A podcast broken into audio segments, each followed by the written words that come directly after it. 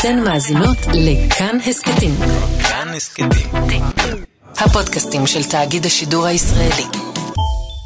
כאן רשת ב'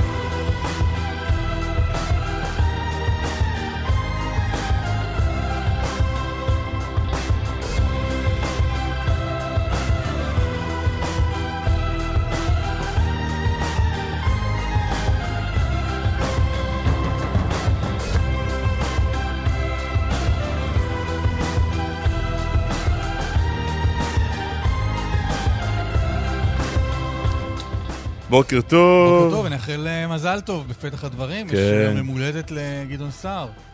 אתה חושב שבגלל זה הוא הוא בחר את היום הזה? תראה, כל אחד חוגג בדרך האופיינית לו.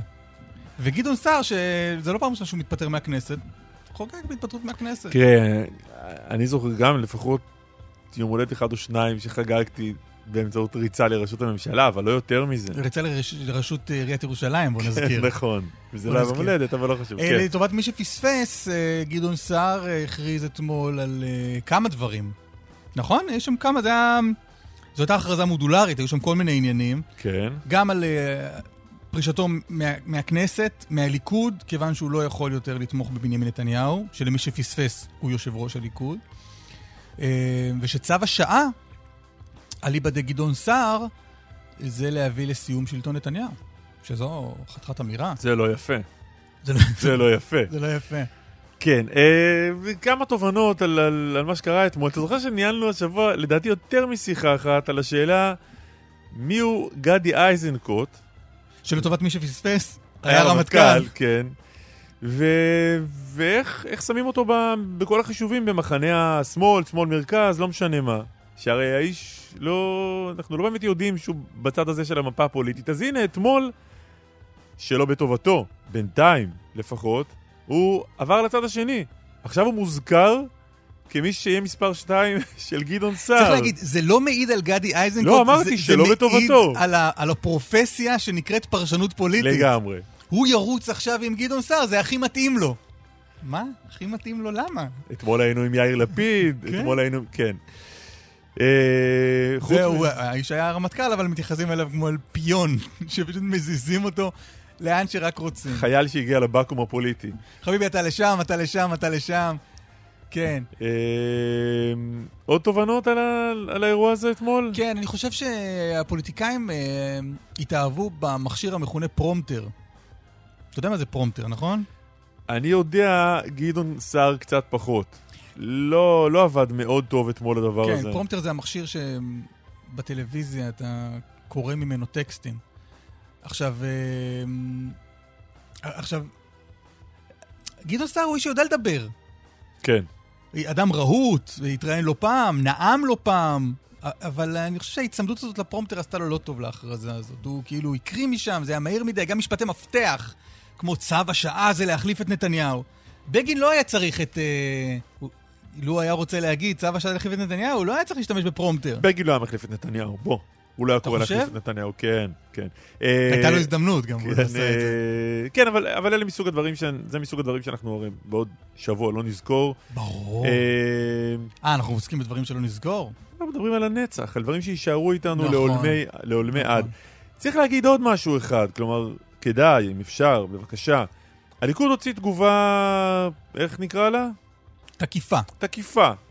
זה מצד אחד. מצד שני, רגע, התק- התקיפה, ההודעה התקיפה אומרת, אצטט לך מהזיכרון, אה, כי מתערבב לי דף המסרים והתערבבה לי ההודעה הרשמית. אבל בגדול, האנשים שעלו מטעם הליכוד וההודעה של הליכוד אומרת, אה, לא מטעם הליכוד, מטעם נתניהו, עוד רגע נגיד על זה משהו, אומרת, אה, הוא עשה את זה כי הוא הבין שהוא לא הולך להתברג גבוה בפריימריז, אה, אז הוא הקדים תרופה למכה ועזב את הליכוד כי הוא עמד לפני אה, הפסד. אני לא חושב שזה של נתניהו, לדעתי זה גם של הליכוד. הליכוד לדעתי הוציא גם תגובה, הנה. אני רואה בטוויטר, סער עוזב כי הוא הובס בפריימריז וכי בסקרים הפנימיים של הליכוד שנערכו בימים האחרונים הוא צונח לעשירייה השנייה. זאת תגובת הליכוד. עכשיו, ניסינו לדבר הבוקר עם שרים. כן. אה, רוב חברי הכנסת, בוודאי השרים, לא רוצים לדבר רוצים. הבוקר. מי שכן שמעל- שמענו, שמענו קצת, שמענו אתמול בערב את אה, אמיר אוחנה, אה, ושמענו הבוקר את אה, אה, שלמה קרעי. אה, אולי יואב- אולי יואב קיש גם, לא? כן. נדמה לי. לא, מה שמעלה את השאלה, אה, מי זה הליכוד כן. שמוציא את התגובות האלה, אם זה לא הם? כלומר, הם לא רוצים, רובם לא רוצים לדבר, השרים, שהם הצמרת של המפלגה, אז מי זה הליכוד הזה? כן, נדמה שזה חלק מהביקורת של אה, גדעון סער, נכון? שה- שה- שהליכוד זה בעצם אה, אדם אחד, שהכל אה, מוכתב על פיו. זו הייתה טענתו. אנחנו נדבר הבוקר בהקשר הזה עם חברי מרכז ליכוד. מה אתה אומר? מזה ומזה, כן, שמפולגים ביניהם. כן. נשאל אותם חלק מה... יצטרכו לעזוב את ה- לעזוב את העסק עכשיו, אחרי הרבה מאוד שנים במרכז. זה לא אתה- פשוט. אתה מורה להם לעזוב למי ש... זה לא פשוט. מה אתה חושב, שהם ילכו עם אה, גדעון סער למפלגה החדשה ויישארו חברי מרכז ליכוד? לא, זה מעשה שלא לא עושים. כן? מעשה שלא עושים? מעשה שלא עושים. אם אתה הולך, אתה הולך. טוב, בסדר, נשאל אותם. נשאל אותם, נשאל אותם לדעתם מה יעשה הדבר הזה ל... לליכוד ולהמשך אה, שלטון נתניהו בליכוד. נדבר על הזיגזג אה, של קבינט הקורונה, של הממשלה, בנוגע לצעדים פה אל מול הקורונה. גילי כהן, כתבתנו המדינית, ת, תספר, תגיד, נשאל אותה, מה נשאר מהסגר הלילי, אם בכלל. סגר לילי מצד אחד כנראה יורד מהפרק, אבל מצד שני, פותחים הבוקר את הקניונים. נדבר איתה וגם עם הפרופסור איתמר גרוטו. עדיין המשנה למנכ"ל משרד הבריאות. עדיין. נכון. רועי, אה, רועי שרון, כתבנו הצבאי, הביא אה, בומבה אתמול בערב במהדורה של אה, כאן 11 בטלוויזיה. בכירים בשב"כ אומרים, בכירים בשב"כ אומרים שהם יפרשו מהארגון אם מאיר בן שבת ימונה להיות ראש השב"כ. מאיר בן שב"כ ימונה לראש השבת. אם זה יקרה, הם יפרשו מהארגון. אנחנו נדבר כאן עם רועי שרון, שהביא את הסיפור הזה, ועם שני בכירים לשעבר בשב"כ, שהם רואים אחרת, כל אחד מהם, את הצעד הזה, את ההכרזה הזאת של בכירי השב"כ. אה, ועוד דברים, אנחנו גם אה, מלווים את סגירת אה, חמת גדר. כן. אם מישהו מכם רוצה לרכוש תנין או תנינה, אז תאזינו לתוכנית שלנו, נכון. אנחנו ניתן כאן פרטים. אולי, אולי כבר נעשה את המכירה הפומבית פה, אם יש מספיק מאזינים שבעניין. יהיה איתנו מנכ"ל חמת גדר. אולי נמכור את התנין, לפחות אחד מהם. תנין אחד אנחנו לא יכולים למכור? לא יודע, לא ניסיתי אף פעם. וואי, שידור ציבורי, רדיו ארצי, אפשר להשיג באמצעותנו תנין.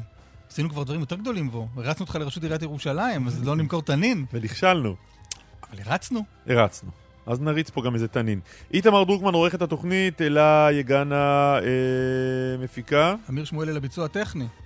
אנחנו בהשטג קלמן ליברמן בטוויטר, אה, וגם בכאן רשת ב' ברדיו, בכאן 11 בטלוויזיה, ו... מיכאל שמש הוא כתבנו הפוליטי. מה אתה אומר? שלום מיכאל. שלום, שלום חברים, בוקר טוב. מה קורה בליכוד הבוקר? תראו, בליכוד, אה, לפחות אה, בשלב הזה, לא, לפחות אה, בכל מה שקשור אה, לראש הממשלה ולסביבתו הקרובה, עדיין אין, אה, אין אה, תגובה רשמית, אבל כן ראינו את התגובות אה, מבכירי הליכוד, מיריב לוין, ממירי רגב, שבאמת אה, אה, נכנסים בגדעון סער בכל הכוח ולא מתכוונים אה, אה, לעשות לו חיים קלים, ודאי לא אה, נחיתה רכה. במקום החדש אה, שאליו אה, הוא הגיע. וצריך אה, להגיד, אה, מה שקורה עכשיו זה בעצם הימים הראשונים, זה הקריטיים במפלגה החדשה של אה, גדעון סער. אנחנו מדברים כבר על היום שצפויים אה, להצטרף אליו אה, אה, הצמד אה, חברי הכנסת צביקה האוזר ויועז הנדל, אבל אה, בימים הקרובים... מה זה אומר אה, להצטרף אליו? איך, מה, מה הקונסטלציה? למה, למה, זה- למה גדעון סער לא מצטרף אליהם? אז זה עדיין לא סגור ממה שאני כי להם יש מפלגה, 100%. להם יש מפלגה נכון. בכנסת, ולא אין מפלגה. נכון. ממה שאני מבין זה עדיין לא סגור ב-100%. יש עדיין מי שחושבים שבסופו של דבר אה, גדעון סער ישתמש בפלטפורמה הזאת של דרך ארץ, אבל בכל מקרה... ויהיה אה, יושב ראש דרך ארץ? לא, הוא ישתמש בה כמפלגת מדף. כן. הוא יקרא לה בטח שם חדש ויעשה אותה מפלגה שלו. רגע, אבל מפלגת מדף זה לא מפלגה שמונחת על המדף? ולא מפלגה שכבר פעילה, בועטת, חיה בכנסת? אז, אה, אז אפשר גם לעשות מפלגה שהיא חיה ובועטת בכנסת, ו, אה, ולא ממש אמורה לחיות בכנסת הבאה, להשתמש בה כמפלגת מדף לכנסת הבאה, אבל מה שאני אומר, זה שגדעון סער, אחד היתרונות שיש לו בכך שהוא מתפטר כבר היום מהכנסת, צפוי להגיע בשעה עשר וחצי ללשכת יושב ראש הכנסת, אחד היתרונות במהלך הזה זה שהדבר הזה יאפשר לו להתמודד במסגרת קיימת בכנסת הנוכחית. אה, ויש מי שחושב שהוא עושה את זה כל כך מהר, ודווקא עכשיו, בוא בוא תסביר רגע את הנקודה הזו. שהוא יוכל... אה, יש אה, בחוק תנאים לחבר כנסת שפורש ועורק מהמפלגה שלו, ויש סנקציות בחוק אה, לגבי התמודדויות אה, במסגרות אה, אה, אחרות בבחירות שלאחר מכן.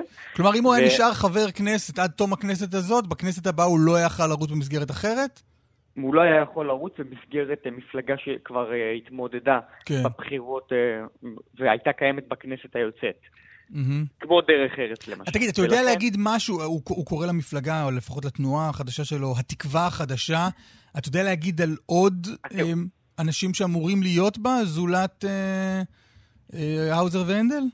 אז תראו, בלשכת אה, גדעון סער עדכנו אתמול שהשם אה, תקווה חדשה הוא אה, שם זמני ושיש להם כוונה גם אה, לבחור אה, שם חדש אה, קבוע שישמש אותם גם בהמשך, אבל אה, מבחינת שמות נוספים, אז אה, אני יכול לספר לכם על זה ששלשום אה, גדעון סער למשל נפגש בביתו עם אה, אה, ראש עיריית רמת גן, כרמל שאמה הכהן, הוא מציע לו שם את המקום הרביעי, ממה שאני מבין זה עדיין אה, לא נסגר, ויש עוד כמה שמות אה, שהוא נפגש איתם ממש בימים האחרונים, כמו חברת הכנסת יפעת שאשא ביטון, ושוחח גם עם גדי איזנקוט, ושמות אחרים במערכת הפוליטית, סביר מאוד להניח שכל החבורה הזאת מחכה לראות את טבילת האש של גדעון סער בפוליטיקה, וטבילת האש זה הסקרים. והיום, אה, סקר ראשון שמפורסם הבוקר נותן לגדעון סער, למפלגה בראשותו, 17 מנדטים, סקר שמפורסם ב-103, וסקר שמחמיא לגדעון סער, הסקרים המאחרים הם כמובן אלו ששודרו הערב בטלוויזיות. סביר להניח שכל הכוכבים שיושבים על הגדר מסתכלים לראות מה הכוח של גדעון סער, מה היכולת שלו לסמן את עצמו כאלטרנטיבה לנתניהו, אוקיי. שזה המבחן המרכזי, ולפי זה הם אה, יקבלו את ההחלטות שלהם בימים הקרובים. אוקיי, מיכאל. תודה רבה. להתראות חברים. שני אה, חברי מרכז ליכוד איתנו. סוזן מדר, שלום לך. שלום וברכה ובוקר טוב למאזינים. בוקר טוב. אה, וחיליק אטיאס, שלום גם לך. בוקר של יום חדש ותקווה חדשה. כן? כן? תקווה למה? לא? כל בוקר הוא? בוקר של בוקר חדש ישראל- ותקווה חדשה. לי יש תקווה חדשה מדי בוקר. כן, יש כל, כל בוקר יש תקווה חדשה, והבוקר קצת יותר. אה, מדינת ישראל נמצאת בכאוס מאוד מאוד רציני ובעייתי מאוד. אני באמת צר לי, אני אוהב את הליכוד, אוהב את נתניהו, אוהב את כולם. אוהבים את נתניהו, נצביע גדעון סער. אתה מכיר את הסלוגן הזה? כן, טדי קולק לכן- ואולמרט. מה? זה נולד בטדי קולק ואולמרט. אה, שמה זה נולד? כן. חשבתי דווקא זה אצלנו נולד. טוב, בסדר. היום אני אומר שוב, אה, אה, אין לי- אין לי טענות לאף אחד. יש, יש לי טענה אחת. כרגע, לביבי נתניהו. לא, רק- שנייה, לפני הטענות שלך לביבי נתניהו, אה, אני שמעתי אתמול את גדעון סער, כן. זה, אה, הביטוי הזה, אוהבים את נתניהו, מצביעים לגדעון סער, לא תופס על הנאום לא. שלו אתמול. הוא לא אמר אתמול, לא אני אוהב את- את נתניהו. לא זה לא מה שהוא בכלל. אמר. כן, אני מדבר כרגע, אני עדיין אוהב את נתניהו, אבל ישנה רק בעיה אחת, תגיד לי, בנושא הקורונה, הגיש לפני שבועיים תוכנית, גדעון סער, הגיש לפני שלושה שבועות, דיבר על העניין של הקורונה, יש לו תוכנית מצוינת. בא גדעון סער ונותן אותה לראש הממשלה. תוכנית מעולה שהיינו יכולים להשתמש בה ולצאת מהפלונטר הזה של הקורונה. למה הוא לא השתמש בזה? אוקיי, רגע, למה הוא לא מתייחס אליו? אני רגע, אני אני לוקח אותך צעד אחורה. לא. חיליק? אתה- נאמן גדעון סער הרבה שנים. אנחנו מדברים איתך פה כבר אה, שיחה לא ראשונה. הוא דיבר איתך לפני הצעד הזה? לא, הוא לא דיבר עם אף אחד, זה היה סודי ביותר, אבל הייתה לי הרגשה והייתה לי תחושה שאם הוא לא יקבל ראש הממשלה את התוכנית הזאת שהוא הציע, זאת אומרת, הוא... הוא הכל קם ונופל על. התוכנית למלחמה בקורונה של גדעון סער שהוגשה לפני שבועיים, אתה אומר. כן, לא, אני אומר, זה היה קש שבר גב הגמל, לפי דעתי. אני לא דיברתי עם גדעון על זה, אבל הזלזול של ראש הממשלה בגדעון, בסך הכל גדעון היה מקום רביעי. הוא לא קיבל לא שר, לא קיבל שום ועדה, לא קיבל שום דבר. הוא, גדעון סער, אתה רואה אדם נקי, אדם שרוצה לטובת עם ישראל. אוקיי. הוא מחבר קהלים, נשמע מה סוזן חושבת. דברים ש- ש- שבאמת הוא יעשה את רגע, הדברים רגע, חיליק, האלה. אנחנו נחזור אליך. מדינת ישראל תהיה מאוחדת. כן, סוזן, מה את חושבת? טוב, תשמע, קודם כל, אה, אני רוצה להעיר לחבר, לחברי, האחרון שאמר, שחר של יום חדש, כולנו יודעים לאן הוא הגיע. אז הסלוגן הזה באמת מתאים לגדעון ולחבורתו. א', ב', להאשים את אה, ביבי בזה שהוא זנח את גדעון עד שנת 2013, היחיד שנתן לו להתקדם בצורה מטאורית זה היה ביבי לגדעון, וחיבק אותו וזה. מה שקרה, פשוט התנועה היא לא כמו שהם אומרים, הם משתמשים כתנועה, בתנועתנו כפלטפורמה. וכאשר הם לא מצליחים להתרומם ולה, ולעמוד או להיכנס לנעליו של ראש ממשלתנו, אז הם מתחילים להפריח מקום כל רביעי מיני... בפריימריז זה לא... בסדר. זה לראיה, ראינו. עכשיו, סליחה, 30% קודם כל לא הפרעתי לך. אז תן לי להגיד את מה שאני חושבת. עכשיו, זה היה, הכתובת הייתה על הקיר, עוד בזמנו כשהתווכחתי עם חיליק, אפשר לה, להוציא את זה מהארכיון ולראות שבאחד הימים הוא יפרוש מהתנועה אם הוא לא יקבל את, את גזר דין הבוחר. לא, אבל מי זה- שלא קיבל את, אבל מי שלא קיבל את פסק דין הבוחר זה, זה נתניהו. אתם מפלגה? דמוקרט, אתם מפלגה דמוקרטית. הדמוקרטיה הליכודית בחרה את גדעון סער במקום הרביעי בפריימריז. בא נתניהו, שם את כל מתפקדי הליכוד בצד ואמר לו, אתה לא תהיה שר, אתה לא תהיה יושב ראש ועדה, אתה לא תהיה כלום. נכון, אני אגיד לך זו? גם למה, סליחה, סליחה, אם אתה היית עורך, ואחד העיתונאים היה יוצא נגדך מלחמת חורמה, גם אם הוא היה? כן, הראשון... מערכת עיתון זה לא גוף. דמוקרטי, זה משהו אחר. וגם, איזה מלחמת לא, חורמה לא, הייתה לא, פה, לא, אבל לא. מה לא. גדעון סער עשה שאת יכולה להגדיר כמלחמת חורמה? זה להשמיץ אותו, לדבר בגניתו. הוא השמיץ אותו? בכ- כן, סליחה. הוא תמך בו לאורך כל לא מסוגל. הדרך. לא, לא, לא, לא. תראה, אה, אה, אם אתם רוצים שאני אדבר עניינית, אנחנו יודעים בדיוק. אני, היה לי ביקור בבית לג- מגדעון סער. אני יודעת מה לי הוא אמר. הוא בא אלייך הביתה? כן, בזמנו לשכנע אותי. ומה הוא אמר? עזוב, מה שהוא אמר זה במסגרת של מה שהייתה ביני לבינו. לא, אבל הזכרת את זה, מאוד אז בואי עוזר תני לנו- איזה רמז. לא. לא הבנתי, אבל מה- הוא אמר במסגרת הזו שבינך לבינו? אוי, שהוא לא מסוגל, הוא רואה רק את עצמו, הוא המשפטים, המשפ... עזוב. על ביבי הוא אמר. את זה, שביבי רואה רק את עצמו. כן, בר- ברור, אז את מי? תשמע, תשמע. אני רק רוצה לציין דבר פה מאוד חשוב. אתם תמיד אומרים שאנחנו מדברים, קוראים דף מסרים.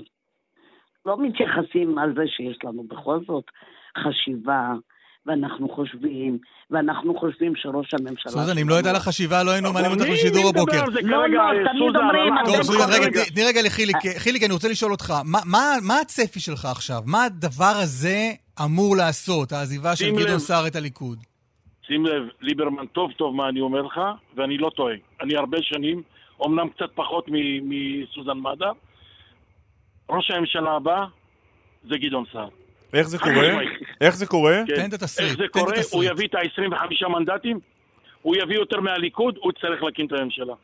הוא יקים ממשלה. מפלגת ואם גדעון סער, אתה אומר, מפלגת גדעון סער מנצחת את הליכוד של בנימין נתניהו כן, בבחירות? כן, כן, כן, כן, כן, כן, כן, כן. מה, הוא יביא 25 מנדטים ונתניהו הוא יביא יביא מה, יותר שמונה? מ-25 אתה יודע מנדטים. מה זה מזכיר לי? סליחה. הוא יביא יותר שאני- מ-25 מנדטים, והוא יאחד את העם, והוא יעשה דברים מעולים ויצטרפו אליו עוד הרבה מהליכוד. המפלגה החדשה שהולכת היום לקום זה המפלגה... מי תקווה רגע, מי. יצטרף אליו? חיליק, מי יצטרף אליו מהליכוד? מי אתה רגע, צופה? אני, אני לא, בא- אני יכולה לרדת מהזה? אבל, אבל יש עוד שמות בארסנל. מי? מי? תן שמות. אה, כרגע אני לא יכול להגיד. אתה אני יודע? אתה יודע ואתה לא יכול אני להגיד? יודע שישנם עוד כמה שמות שהצטרפו, והצטרפו עוד, גם אייזנקוט אז תן כמה- תן כמה. שמות. אני אומר, אני לא יכול להגיד לך... לא, לא את. כולם, לא. תן אחד, אז תן אחד, בוא אני נבחר לא אחד. אתן אפילו רבע. אחד, אני לא רבע, אחד, שם אחד. שרן השכל, אמרתי. כן, מיכל שיר, אמרתי. כן. איזה פרסונות, אוי לא אולי, לה. אולי בעזרת השם גם יואב קיש, אנחנו נשכנע אותו, אם ירצה השם. ויש עוד כמה שהם בסימן שאלה. בוא תשים לב, אלה שלא תגיד, רגע, התקפו תגיד, חיליק, רגע, כמה שנים אתה חבר מרכז... רגע, רגע, רגע. כמה שנים אתה חבר מרכז ליכוד? הרבה מאוד שנים, אני חבר ליכוד. מה זה הרבה? כמה 13, שנים? 14. אני מגיל 13, 14, מאיר שטרית מיבנה, חבר של אה, סוזן מדר, הוא פקד אותי. חבר שלך 13. לא שלי. רגע, רגע, בוא, אל תתחילו לזרוק מאיר פליטי שטרית ביניכם. עכשיו. רגע, אחד אחד. סליחה אתם- רגע, אבל. אני לא מדברת. רגע, לא סוזן, אני. מיד חוזר אלייך, אני רק רוצה למצות את הנקודה הזו. חיליק, אתה עוזב היום גם אתה? בעשר וחצי מגיע לא ליושב ראש הכנסת ועוזב את הליכוד. למה לא? אני עדיין חבר בליכוד, ואני אומר חד משמעית. לא הבנתי, אתה הולך עם גדעון סער למפלגה חדשה ועדיין נשאר חבר מרכז ליכוד? שנייה רגע. שנייה. אתה מבין איך זה לא עובד? הקשבתי. אני נמצא, לא, אני אגיד לך איך זה עובד. אני נמצא כרגע בליכוד ואני מנסה לשכנע מתוך הליכוד, מתוך הבית, לעבור לגדעון סער. כדי שאנחנו נוכל להיות המפלגה אה, הגדולה זה- ביותר, כדי שנוכל בעזרת זה השם... מעשה להכניע שלא ייעשה. טוב, חברים. משפט אה, אחרון, מבין רגע, איך זה הבטחנו. עובד? סוזן, סער. משפט אחרון שלך. אתה מבין איך זה עובד, ולזה הם קוראים. דמוקרטיה נקייה. מה זה לא... זה- לזה הם קוראים פוליטיקה משהו- טוב, נקייה. חברים, אני חושב שהבנו את תמונת המצב. למה זה לא דמוקרטיה? לא סוזן. מדר, חיליק אטיאס, חברים, תודה לא, רבה. אני- אני מאוד כן? מצטערת שלא. שיהיה רק בשורות טובות בעזרת השם. סוזן, על מה את מצטערת? סוזן איתנו? היא ירדה, ירדה מהקו. אה, רגע, סוזן אוקיי. איתנו. אני. איתכם. משפט אחרון כן. שלך, משפט אחרון. אני רק רוצה להגיד לך שלא יעזור לאף אחד כלום. הגיע הזמן שאנשים יפנימו. בנימין נתניהו זה צ'רצ'יל של ישראל. לא קם אף אחד, למעט דרעי, שמכיר טוב את הנפשות הפועלות. איפה הבאנו דרעי. עכשיו פה? טוב, בסדר. לא, לא, מבחינת חוכמה. חיליק אטיאס, ממחנה. חיליק אטיאס ממחנה סער, סוזן מדר ממחנה. צ'רצ'יל, תודה רבה חברים. יום טוב. ביי. גילי כהן, כתבתנו מדינית, שלום. שלום, חברים. קודם כל ברכות. ברכות, ברכות. תודה, תודה. אה, זכית, אה, היית בין מצטייני אה, מנכ"ל תאגיד השידור הציבורי, על על פועלך, העיתונאי, סחטיין. כן, תודה. שם למעלה, תזרקי עלינו איזה מילה טובה. כן.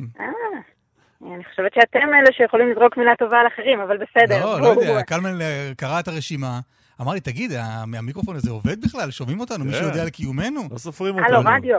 לא אולי סופרים גילי. כהן, תגיד לנו איזה מילה. אז מברוק. אה, בואי נדבר אבל על אה, עוד הצטיינות אולי שלא לא יינתן לקבינט הקורונה על הזיגזגים האלה. מה, מה קורה בעצם? מה, מה עם העוצר הלילי ומה עם הקניונים? לא, ממש לא. תראו, אה, זה באמת כבר, אני חושבת שנמאס לומר פארסה על אירועי הקבינט, אבל אין ספק שהם מוכיחים שתהליכי קבלת ההחלטות פה פשוט לא רק שלא עובדים, הם, הם באמת ברמת המגוחכים. וניתן דוגמה. היום, אה, החל מהבוקר, כל הקניונים, כל מרכזי הקניות, כל החנויות, כולם כולם יכולים להיפתח. אתמול שרי הקבינט אישרו את זה במשאל טלפוני. זה היה אמור להיות חלק מהדיל שמביא את הסגר הלילי, זה מה ששר האוצר כץ קידם. אנחנו נאפשר את סגירת המסחר בשעות הלילה, בשעות הסגר הלילי, אבל הקניונים ייפתחו כולם כולם בגלל הפיילוט המוצלח, בגלל אה, ניסיון אה, לא לגרום להתקהלויות במ- במעט המרכזים שבכל זאת פתוחים. אבל היום אמורה להיות ישיבת ממשלה, אגב, היא לא נקבעה, ומשרד הבריאות מתכוון לקדם בה את ההצעה שהוא מכנה אותה ריסון מהודק. מה היא כוללת? את סגירת המסחר כולו, אותו מסחר שרק נפתח הבוקר. אני לא מבינה מה המסר אה, אה, בזה לאזרחים, אה, גם לא של אה, הצעדים שננקטו וגם לא של ההגבלות. יש עוד הצעה אה, חלופית, אה, שגם אה, משרד הבריאות מתכוון להציע, שמדברת על סגר לילי מצומצם. סגר לילי אה, בזמן החנוכה כדי למנוע התקהלויות בחברה היהודית. בין שתיים לארבע. בלילה. משהו כזה. אה, ב- סגר רק. בחברה היהודית בחנוכה? נכון, ואז סגר רק התחלואה, רק בחברה- נגיד, ברמתה הגבוהה ביותר, לא- בחברה, בחברה. בחברה שאיננה יהודית. כן, אבל הערבים נכון. פחות נוטים לחגוג אה, אחרי הדלקת נרות חנוכה, זו הכוונה לדעתי. נכון, אה, ואז יהיה סגר לילי. בוא נזהה, את. המולד. בוא נזהה את הבעיה ונטפל במשהו אחר.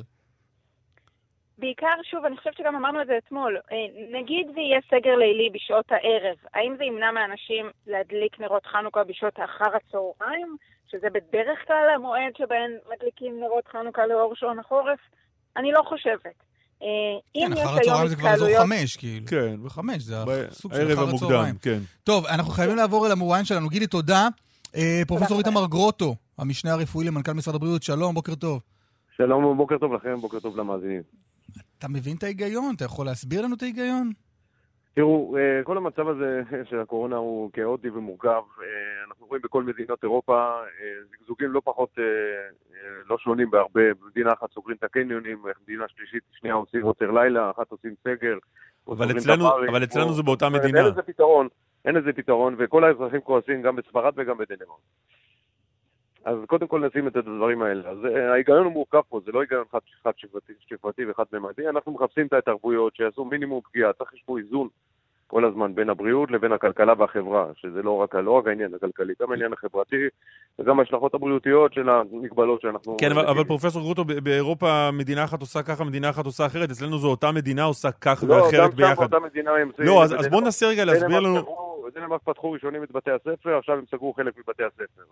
אנחנו לא... לא, אבל נס... בוא, בוא ננסה לחדד ולמקד רגע את הדיון. נסה רגע להסביר לנו מה קרה בין אתמול, שהוחלט על סגר לילי כי המצב לא טוב, לאתמול טיפה יותר מאוחר, שהוחלט בסיבוב פרסה להגיד, טוב, אין סגר, בוא נפתח את כל הקניונים.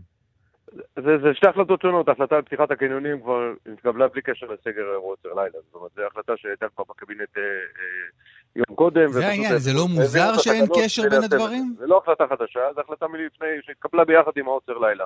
המטרה של עוצר לילה היא לנסות לאזן את הפתיחה של הקניונים, העוצר לילה לדעת אנשי משרד הבריאות, כמו שאתם אה, בוודאי שמעתם ויודעים, לא נחשב כאיזה כלי שבטוח שהוא יעזור, מצד שני יש בו מגבלות מאוד חמורות.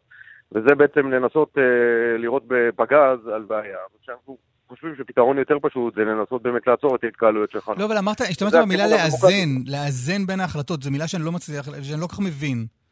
אתה אומר, לאזן את עוצר הלילה באמצעות פתיחת הקניונים?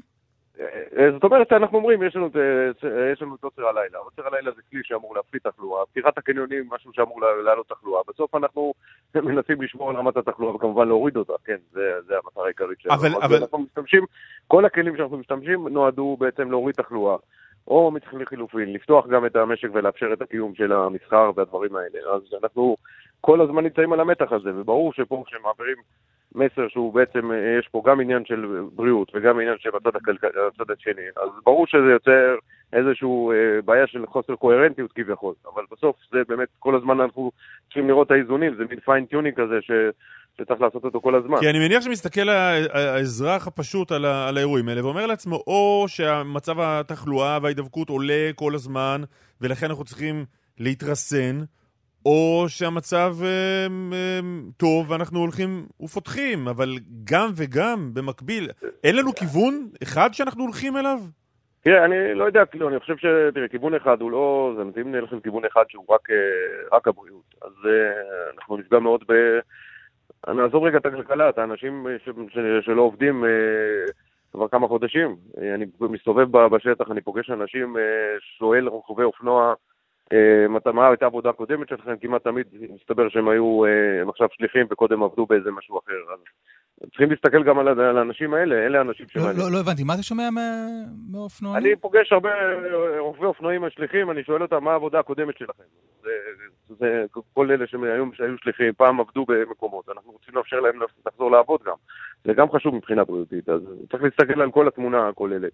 והיא מורכבת, נכון שזה קשה להעביר את המסר הזה, אבל אנחנו רואים שבכל העולם המסר הוא תמיד מורכב, ויש מקומות שזה חצוי בין אה, רפובליקנים לדמוקרטים כמו בארצות הברית, ויש מקומות שזה גם, באותן, גם בארץ אנחנו יכולים לראות אפילו באותן מפלגות. אז אה, אוקיי, רגע, אבל אמרת- אמ- אמרת על פתיחת הקניונים, שאנחנו יודעים שזה יעלה תחלואה, אבל אבל זה זה חשוב בשביל הכלכלה, בשביל המסחר, נכון? זו הייתה העמדה. אה, נכון, זאת הייתה החלטת הקבינט, הקבינט צריך- לאזן אה, אה, בין ה- בין מה הדברים. מה עמדתך בנוגע לפתיחת אה, מוסדות תרבות? או לאו דווקא אה. מוסדות, לאפשר אירועי תרבות, אפילו בכלל אני חושב פתוח. שאירועי תרבות כרגע אנחנו לא לא בשלים לפתיחה הזאת, אני חושב שזה עלול להביא לתוספת אה, תחלואה יותר משמעותית. ברור שאני לא מדבר איתך כרגע על זה, המקומות המוסדרים, ששם זה הכל עובד כמו שצריך והכל מסומן, אבל מסתכלים רוחבית, יהיו הרבה מאוד אירועי תרבות שיהיו בהם התקהלויות גדולות. אנחנו כרגע במצב שלא יכולים לאפשר לעצמנו את זה. למה? אבל במה זה שונה מקניון, או במה זה שונה מטיסה לדובאי? אה, הקניון, טיסה, זה מקומות שמאוד מסודרים. אנחנו יודעים, קודם כל, אה, יש תהליכים מאוד מובנים ומסודרים, גם בקניונים בעקבות הפיילוט, שיודעים בדיוק וזה נשלט. אה, בטיסה זה גם מאוד נשלט, יודעים איפה בדיוק כל אחד יושב, אנשים שולטים על העניין של המסכות. שוב, יש פה הרבה מאוד תהליכים שהם מובנים ושאפשר לשתות בהם. באירועי תרבות זה פחות. כן, רק במילה בעניין הזה של דובאי, שאסף הזכיר, דובאי הולכת להיות אדומה באמת? אה, יש לנו התלבטות בנקודה הזאת, אה, עוד אין החלטה, כי מצד אחד אה, אנחנו רואים עלייה בתחלואה בדובאי, אבל היא עדיין לא עברה את סף הצבע מאדום לירוק, היא נמצאת בדיוק על הגבול, אז יש פה החלטה מורכבת. מצד שני, אנחנו יודעים שהרבה מאוד ישראלים מתוכננים, 70 אלף ישראלים מתוכננים לצאת לדובאי בחודש דצמבר, אז גם עם אחוז אחד של תחלואה, זה אומר שהם מביא, בו- מביא לפה אה, 700 חולים, זה כמויות שאנחנו גם לא יכולים לספור אותם, אז יש דילמה בעניין הזה. יש עוד שיקולים, יש גם שיקולים מדיניים וכל זה. אנחנו אה, נקבל החלטה היום בנושא הזה, כי היום צריך באמת אה, להאריך את הצו. לא, אבל אני רגע חוזר לעניין הזה של הטיסות מול אירועי תרבות, כי, כי גם אירועי תרבות זה פרנסה של הרבה הרבה הרבה מאוד אנשים, שלא לדבר על התרומה התרבותית והרוחנית. למה אי אפשר לשבת, אם, אם, אם 300 איש יכולים לשבת במטוס, אחד ליד השני, עם מסכות, למה הם לא יכולים לשבת אחד ליד השני ולצרוך תרבות? אה, א', אה, אני יכול להגיד לכם שבמטוס כנראה שאין הדבקות, אז זה דבר שהוא אה, חשוב לדעת אותו, כי בגלל זה חילופי האוויר. עכשיו, גם בתרבות, באולמות גדולים ובמקומות כאלה באמת אה, יש, אה, יש הרבה יותר אה, אה, חילופי תרבות, חילופי אוויר, וגם אנשים יושבים במקומות מסודרים, זה יכול להיות דומה לטיסה, אבל בסוף אירועי תרבות זה, זה לא משהו, זאת אומרת, אחיד. אה, ויש הרבה מקומות שהם לא יכולים לשמור על הכללים האלה, אנחנו ראינו את זה בעבר. אה, ומכאן אנחנו באמת אה, מסתכלים, כשיש בעצם סקטור שהוא רב גוני ומתחיל באירוע של 20 איש ונגמר באירוע של 2,000, אז זה לא אותו דבר כמו טיסה שהיא בדרך כלל 200-300 איש. אתה יודע, גם בקניון אתה, אתה בסוף מנסה להעביר את האחריות לבעלי הקניונים ש... שיוכלו להשליט סדר. מהקניונים עצמם, הקניונים יכולים לשדר למשרד הבריאות כמה אנשים בדיוק יש ברגע נתון בכל קניון. אז משהו, משהו אחר, זאת אומרת, זה משהו יותר נשלט. אז אנחנו מסתכלים במקומות... תיאטרון זה לא אירוע. תיאטרון זה לא מקום נשלט? מה לא נשלט תיאטרון- בתיאטרון? תיאטרון זה מקום נשלט, אבל אה, זה לא, תרבות זה לא רק תיאטרון, זה גם... אה, נו, אז לא, אז. בוא נתחיל אה, לפתוח את התיאטראות נגיד. מה הבעיה? אה, איזה- אנרכיה ואנדרלמוס יהיה בתיאטרון? אה, אה, שוב, אנחנו אומרים, אה, נפתח את התיאטרון, אוקיי, אז מה מקומות אחרים שהם לא תיאטראות? אז למה אותם לא? ומתחיל מתחיל את השאלות. אבל זה בדיוק מה שאתם עושים, כשאתה פותח את את הקניון ולא פותח את התיאטרון. זה בדיוק מה שאתה עושה. יש מתח בין הנושא של ה... שוב, תמיד יש גם מתח בין הפשטות לבין, המורכבות. אז הולכים, בשלב זה אנחנו הולכים על הפתרונות הפשוטים, איפה שאין לנו פתרונות יותר מורכבים. לקניון יצרנו פתרונות מורכבים, אני מקווה שגם לתרבות נוכל למצוא אני לא יודע, לי זה נשמע מאוד מאוד שרירותי. מאוד. אה, יש החלטות לפעמים אה, שרירותיות יכולות להיראות, אבל זה, ה... זה המצב באירוע הזה, זאת אומרת, אה, קשה מאוד לקבל החלטה שהיא נוגעת לכל אחד ואחד. אנחנו לא יכולים לרדת לרזולוציה כזאת, בטח לא. אנחנו במשרד הבריאות, ואף אחד אחר לא נכנס לכל תיאטרון או כל מקום תרבות או כל, או כל טיסה, ובמקומות שיש בקרה אה, טובה, אז אפשר, אפשר יותר טוב לעשות את זה. טוב, היום אה, מתחילים להגיע חיסונים אלינו, חיסונים של פייזר. אה, איך זה הולך לשנות את החיים שלנו? אני מאוד מקווה שזה יהיה שינוי משמעותי, כי בעצם בשלב הראשון נלך נוכל לחסן את קבוצות הסיכון שהן נמצאות בסיכון גבוה, ואז להגן עליהן, ואפשר יהיה יותר להיות בטוחים בפתיחות של, של מגבלות. ובשלב השני זה באמת חיסון יותר המוני, שבעצם יכול לעצור את ה... יכול לעצור את ההדבקה, וגם לאפשר לאנשים שמתחסנים אה, להיות יותר חופשיים, כי מי שיהיה מחוסן יהיה בעצם אה, במצב שהוא יוכל אה, להיות הרבה יותר חופשי לפעילות. יש כנראה תהיה דרישה בעולם של בשלב כלשהו שבו לא נוכל להיכנס למדינה אם לא נהיה מחוסנים, אז יש פה הרבה דברים שזה ייתן כמובן תרומה. אנחנו רואים, פרופסור גרוטו, סקרים שמלמדים שהאחוז באוכלוסייה שלא רוצה להתחסן הוא לא קטן, ויותר מזה, אחוז גבוה בקרב הצוותים הרפואיים לא מוכנים להתחסן. תראה, אני חושב שזה אתגר הסברתי, אז אנחנו מתחילים ועושים, ואני עוסק בזה גם באופן ישיר, קודם כל בהסברה והדרכה לצוותים הרפואיים. צוותים הרפואיים, אה, אה, כל המחקרים על החיסונים זה מחקרים שנעשו ב- הם ברמה של קונפידנציאל. עכשיו אנחנו פותחים יותר את הדברים, הדברים יותר יפתחו, אפשר להסביר לצוותים הרפואיים קודם כל מה החיסונים, איזה חיסונים, האם הם שונים מחיסונים קיימים או חיסונים יותר חדשניים.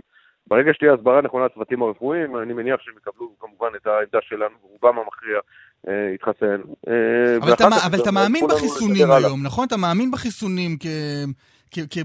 כפתרון אופ- אופטימלי לפתור את כל אני חושב הבלאגן הזה. שהחיסונים זה פתרון, הוא לא יעבוד לבד, זאת אומרת, אה, בטח שלא עכשיו, זאת אומרת, זה ייקח לנו זמן עד שנגיע לרמת חסינות כזאת שאפשר יהיה לסמוך על זה, נצטרך עדיין, וזה האתגר שלנו, לעשות מין תחרות כזאת, עד שהחיסון יתחיל להשפיע בצורה חד, משמע, חד משמעית, לבין המגבלות שאנחנו צריכים עוד להטיל, כי עדיין יכול להיות מצב אבל אתה כן מאמין שהשינוי נסתדר. מתחיל בימים האלה. אנחנו בדיוק נמצאים בשלב הטרנזישן הזה, והכוונה שלנו זה להימנע מסגר לפני שאנחנו מתחילים של, לחיסונים להשפיע. זה, זה בעצם האתגר המרכזי שלנו, אנחנו, אף אחד אה, במשרד הבריאות אה, לא מעוניין להגיע למצב של סגר. יכול להיות שאתם תכפו על צוותים רפואיים, לפחות אה, עליהם אני- להתחסן? אנחנו לא, עשינו דיונים רבים בנושא הזה גם לגבי חיסוני שפעת. חיסוני שפעת, אה, אה, גם שם יש דילמה, ובסופו של יום, אחרי הרבה דיונים עם כל מיני גורמים, גם אתיים, גם משפטיים ואחרים, אה, לא, אין, אין כוונה ואפשרות לחייב צוותים חיסונים. אולי יכול להיות, אה, כמו שיש חובת חיסונים מסוימים, כדי לעבוד במחלקות מסוימות שעובדים עם חולים מאוד רגישים, אז יכול להיות שפה תהיה איזושהי חובה, אבל לא הרבה יותר מזה. קראתי רעיון מעניין שפורסם לפני שלושה חודשים בידיעות אחרונות אה, איתך, פרופסור גרוטו. הסברת שם שאתה לא מאמין שיהיו חיסונים בקרוב. קשה לי להאמין שניתן לקצר את הדרך, אמרת. פיתוח של חיסון רגיל לוקח בין 10 ל-15 שנה. אפשר לזרז קצת, אבל לא לחודשיים וגם לא לשנה. לא הייתי בונה על זה. אה, אכן, אה, אה, אכן, נכון כך סברתי, אבל באמת, ככל שאני לומד יותר מה שנעשה, ובאמת, אני, פשוט הקורונה הזאת האיצה את הכל, זאת אומרת, אה, מה שאנחנו קרה בעשרת החודשים או 11 חודשים מאז טעית שהקורונה בהערכה הזו. בעולם, אז עברנו בערך עשר שנים, אז אני חושב שאנחנו חיים בש- בפרקי זמן שונים, אז חודש זה כמו שנה, אז באמת יש פה תהליכים שנעשו מהר, אבל נעשו בצורה לפי כל הכללים וכל, ה... וכל השיטות. לא, אני שואל, אבל... כמו שאני גם אמרתי גם אז, ואני אומר גם טעית בהערכה הזו? החיסון איננו פתרון יחיד. לא, זו שאלה אחרת. אני שואל אם טעית בהערכה הזו שניתנה אך לפני שלושה חודשים. אה, אני חשבתי שזה ייקח יותר זמן, אה, אפשר לומר טעיתי, כן. הפרופסור איתמר גרוטו, המשנה הרפואי למנכ"ל משרד הבריאות. אגב, עד מתי אתה המשנה למנכ"ל משרד הבריאות? עד סוף חודש פברואר, עד פורים. אוקיי. עד פורים. אה, בהצלחה בדרכך החדשה אשר תהיה. תודה, תודה.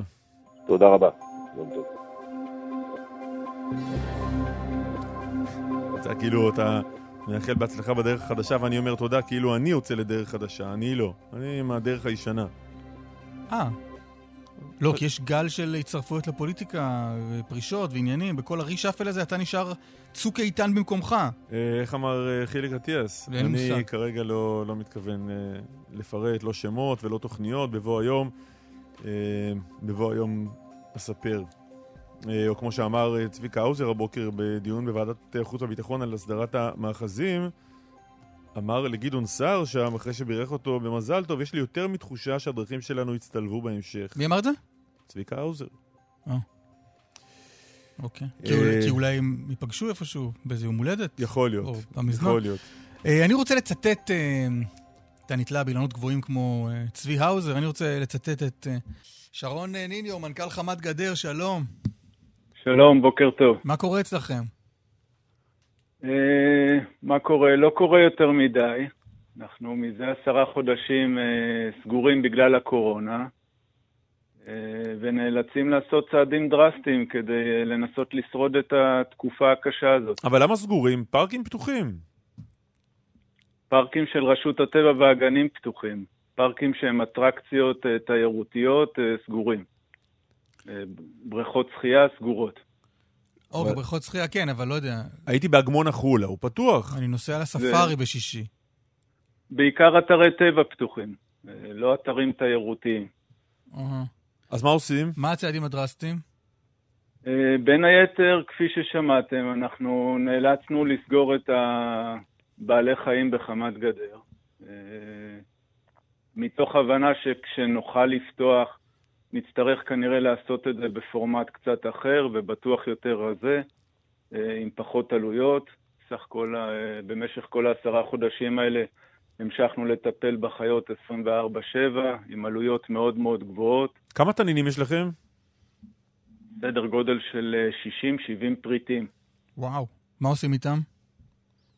אה, בעזרת רשות הטבע והגנים אנחנו מחפשים להם בית חדש, אה, בין היתר אה, עלתה אופציה לגן חיות בבאר שבע, אה, בודקים את האופציה הזאת ומחפשים גני חיות אחרים אה, שיוכלו לקלוט את התנינים. יש גן חיות בבאר שבע? אסף, כן. היית בגן החיות בבאר שבע? לא.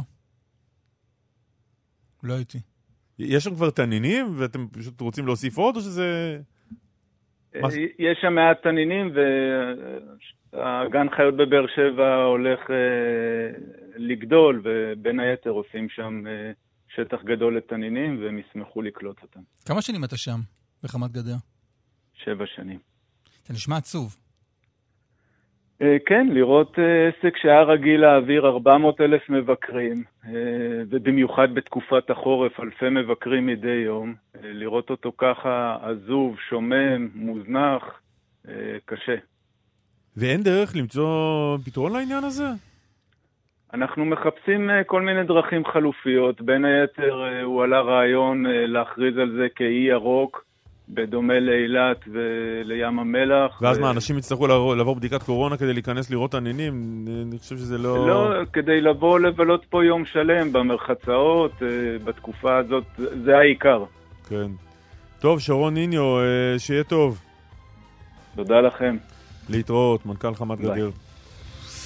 טוב, אה, אחרי הפרסומות והחדשות, אה, רועי שרון, כתבנו הצבאי, עם החשיפה המאוד מעניינת שלו מאתמול בערב, על כך שבכירים בשב"כ מאיימים להתפטר אם ימונה מאיר בן שבת לעמוד בראש הארגון. אה, נדבר עם שני בכירים בשב"כ לשעבר, וגם פרשנות פוליטית על מהלכו המעניין של גדעון סער.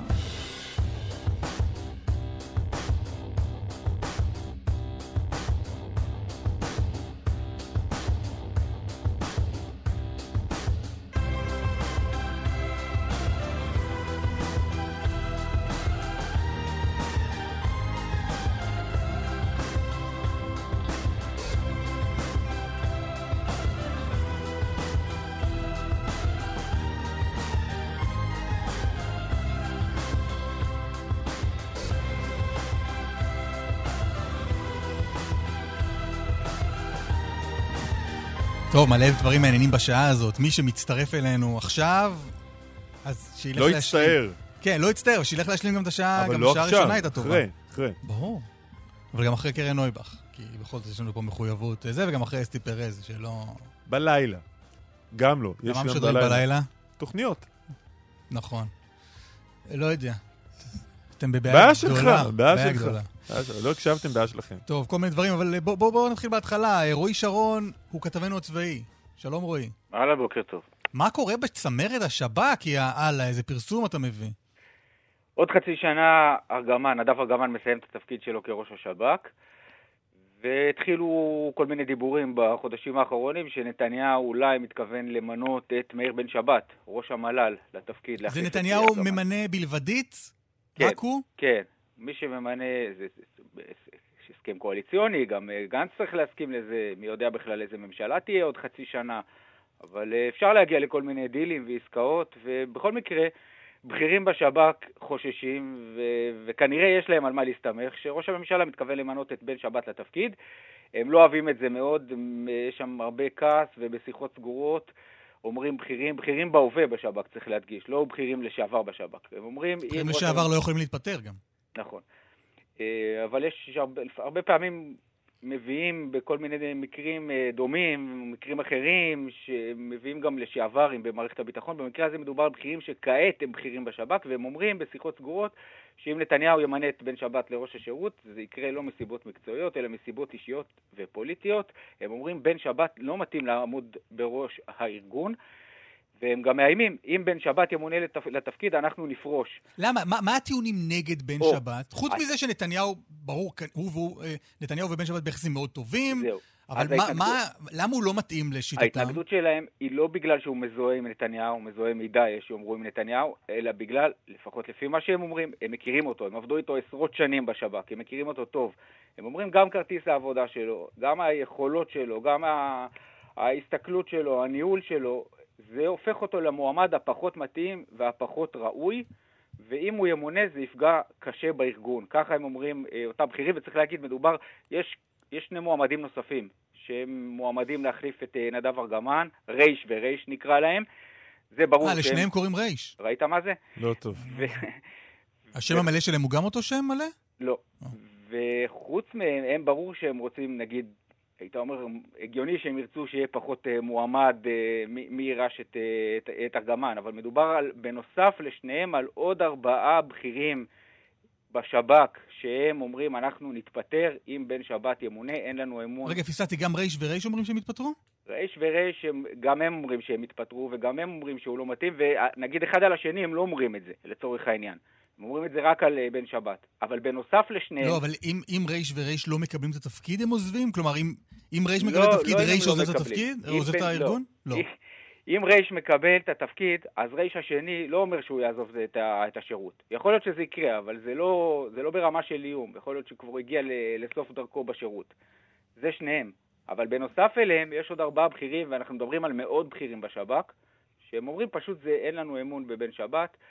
המינוי שלו, אם הוא יתבצע, הוא, משיקולים אישיים ופוליטיים ולא מסיבות ענייניות, ואם הוא ימונה, אז אנחנו לא נהיה בשב"כ. בוא נצטרף לשיחה את אה, ליאור אקרמן, בכיר לשעבר בשב"כ, ליאור שלום. בוקר טוב. מה התובנות שלך על העניין הזה? תראה, אני לא מכיר את uh, הבכירים שמדברים ואומרים, uh, זה נכון ש... אתה לא מכיר את רייש ורייש? את רייש ורייש אני מכיר בהחלט, למרות שזה לא בדיוק רייש ורייש. רייש אחד זה בשמו, הרייש השני זה בכינויו. או-אה, אה, או-אה. שני הריישים... שני הריישים? נקטעת לנו? רייש אחד עדיין איתנו על הקו, רייש, ריישין, צריך לומר. רועי שרון, פה איתנו. גם רייש. זה הרייש השלישי, שהוא לא מועמד כרגע והוא גם לא מאיים להתפטר. ליאור אקרמן, איתנו? לא איתנו. כן, הוא היה צריך... תמיד כשעושים שיחות, כל מיני אייטמים על השב"כ, אז פתאום נופלים כן. קווים, פתאום יש הפרעות בקצר בתקשורת. יש? לא הבנתי. מאיר? בן- שבת לדעתי הוריד אותו. מאיר בן שבת, אז רק נגיד, הוא היה מאוד בכיר בשב"כ, עוד לפני שהוא הגיע למל"ל. הוא היה אחראי על הסייבר בשב"כ, אז לא פלא שהוא מוריד מהקו את אקרמן. אז הנה, הוא החזיר עכשיו את אקרמן. אה, ליאור, מה אתה אומר? ליאור אקרמן, אתה איתנו? פי, אה? חברים, מה קורה? אז אני אמשיך את המשפט. כן. שבן שבת הוא, זה, הוא, הוא לא מועמד תלוש, הוא לא out of the blue. הוא היה בכיר בשב"כ, הוא התקדם, הוא לא היה, אמנם לא ב... לא, לא, הוא לא היה רכז והוא לא היה באגף מבצעים, הוא היה בדסק, אבל הוא התקדם והיה ראש מרחב דרום, והיה ראש אגף סייבר, וגם קיבל אה, צל"ש מראש השב"כ פרי, אני חושב. הוא כן מועמד שהגיע גבוה מאוד uh, בשב"כ, אבל אומרים, אוקיי, יש להגיע גבוה, ובשביל להיות ראש הארגון צריך עוד כמה יכולות או יכולות אחרות, שאת זה הם אומרים לבן שבת אין. וגם הם אומרים שמרגע שהוא נכנס, אבל מה זה אין? אין, אין, אין מה בעצם? את היכולות, את ה... מה זה אומר? איך מודדים את ה...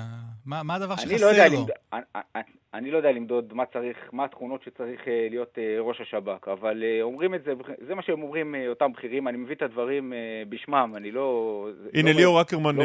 שוב נמצא איתנו, בתקווה. ליאור, אתה איתנו? כן, כן, כן, אני פה. אז. בוא בוא נמשיך עם מהנקודה, אם אתה זוכר אותה. כן, כן. אמרתי שהגיוני ולגיטימי ששני המועמדים מבפנים, שרואים את עצמם כמתאימים, אה, התנגדו והתנגדו למינוי החיצוני לכאורה הזה. זה באופן טבעי, אבל צריך לומר שיש משהו גם בטענות שנשמעות. מאיר בן שבת הוא איש מצוין, הוא איש ראוי, הוא איש ערכי מאוד, הוא איש עם רזומה מכובד מאוד אה, בשירות. אני גם בזמנו כתבתי מאמר אה, גדול שתמך במינויו לראש מל"ל כי הוא מתאים מאוד לתפקיד הזה. הניסיון העיקרי שלו לאורך השנים היה בדסק, בתפקידי מטה, מחקר, איסוף מידע, ריכוז מידע, אה, גיבוש עמדות, עבודת מטה. אה, ואכן לאורך השנים באמת, כשהוא מונה בהמשך וגם לתפקידים שהם לכאורה תפקיד יותר מבצעי, כמו ראש אה, ראש מרחב, אז החלו גם ביקורות, גם בגלל חוסר ניסיון מבצעי, מודיעיני, הוא לא מגיע לא, מה, לא מהשטח, לא מהמודיעין ולא, מה, ולא מהמודיעין שטח, כן? ולא מ, מהמבצעים ולא מהמגזר הערבי, אלא מהדסק. מה שהיה בעוכריו בתפקיד המבצעי, ובזמנו אכן היו אה, ביקורות, כולל של אנשים שכפופים אליו, לגבי אה, התפקוד המבצעי שלו. אבל ליאור, החשש- תגיד, מה, מה ההבדל בין הקולות שנשמעים עכשיו מצמרת השב"כ, שאומרים אם הוא ימונה אני פורש, לבין אירועים כאלה בדיוק שמתרחשים כשמישהו מתמנה למפכ"ל, ושני ניצבים או שלושה או ארבעה שחשבו שגם הם ראויים לתפקיד הזה, או מישהו אחר שהם תומכים בו ראוי לתפקיד, לא קיבל את התפקיד והם קמים ופורשים, או במוסד, שאחרי שיוסי כהן נבחר אה, לראש המוסד, גם בכירים במוסד הלכו הביתה ופרשו. זה קורה כל הזמן בכל מקום, גם בצה"ל זה קורה. נכון. קודם כל, ברמה, ברמה המעשית זה נכון, זה מה שקורה וזה הגיוני וזה טבעי, ומי שרואה את עצמו כמועמד לתפקיד אה, ולא זכה בו, הגיוני וטבעי שיקום וילך, בכך אין בעיה. אני לא מכיר, אני לא מכיר אירועים שבהם בכירים בשב"כ יצאו בגלוי בתקשורת אה, ונקטו עמדה שכזאת. אני מניח שחלק... לא הבנתי, אבל מה הזה- העמדה שלך בנוגע לזה? ליציאה הפומבית הזאת בתקשורת? העמדה שלי, אני חושב שהיציאה הזאת היא פחות, אה, פחות ראויה, פחות טובה. אני חושב שמאבקים מהסוג הזה, אה, ראוי להם שיתנהלו בחדרי חדרים. אם אה, בכירים מסוימים בשב"כ, כאלו ואחרים, רוצים להביע את דעתם, הם יודעים את הכתובת, הם יכולים לפנות לראש הממשלה ול... ולמי שמקיף אותו, ולהעביר את המסר הזה בצורה ברורה. אז גם אתה לא ש- אוהב את המהלך הזה של אותם בכירים. אני לא אוהב את סליחה שאני קוטע אתכם, בלי להיכנס פה לענייני מקורות. לא היה פה כזה מהלך.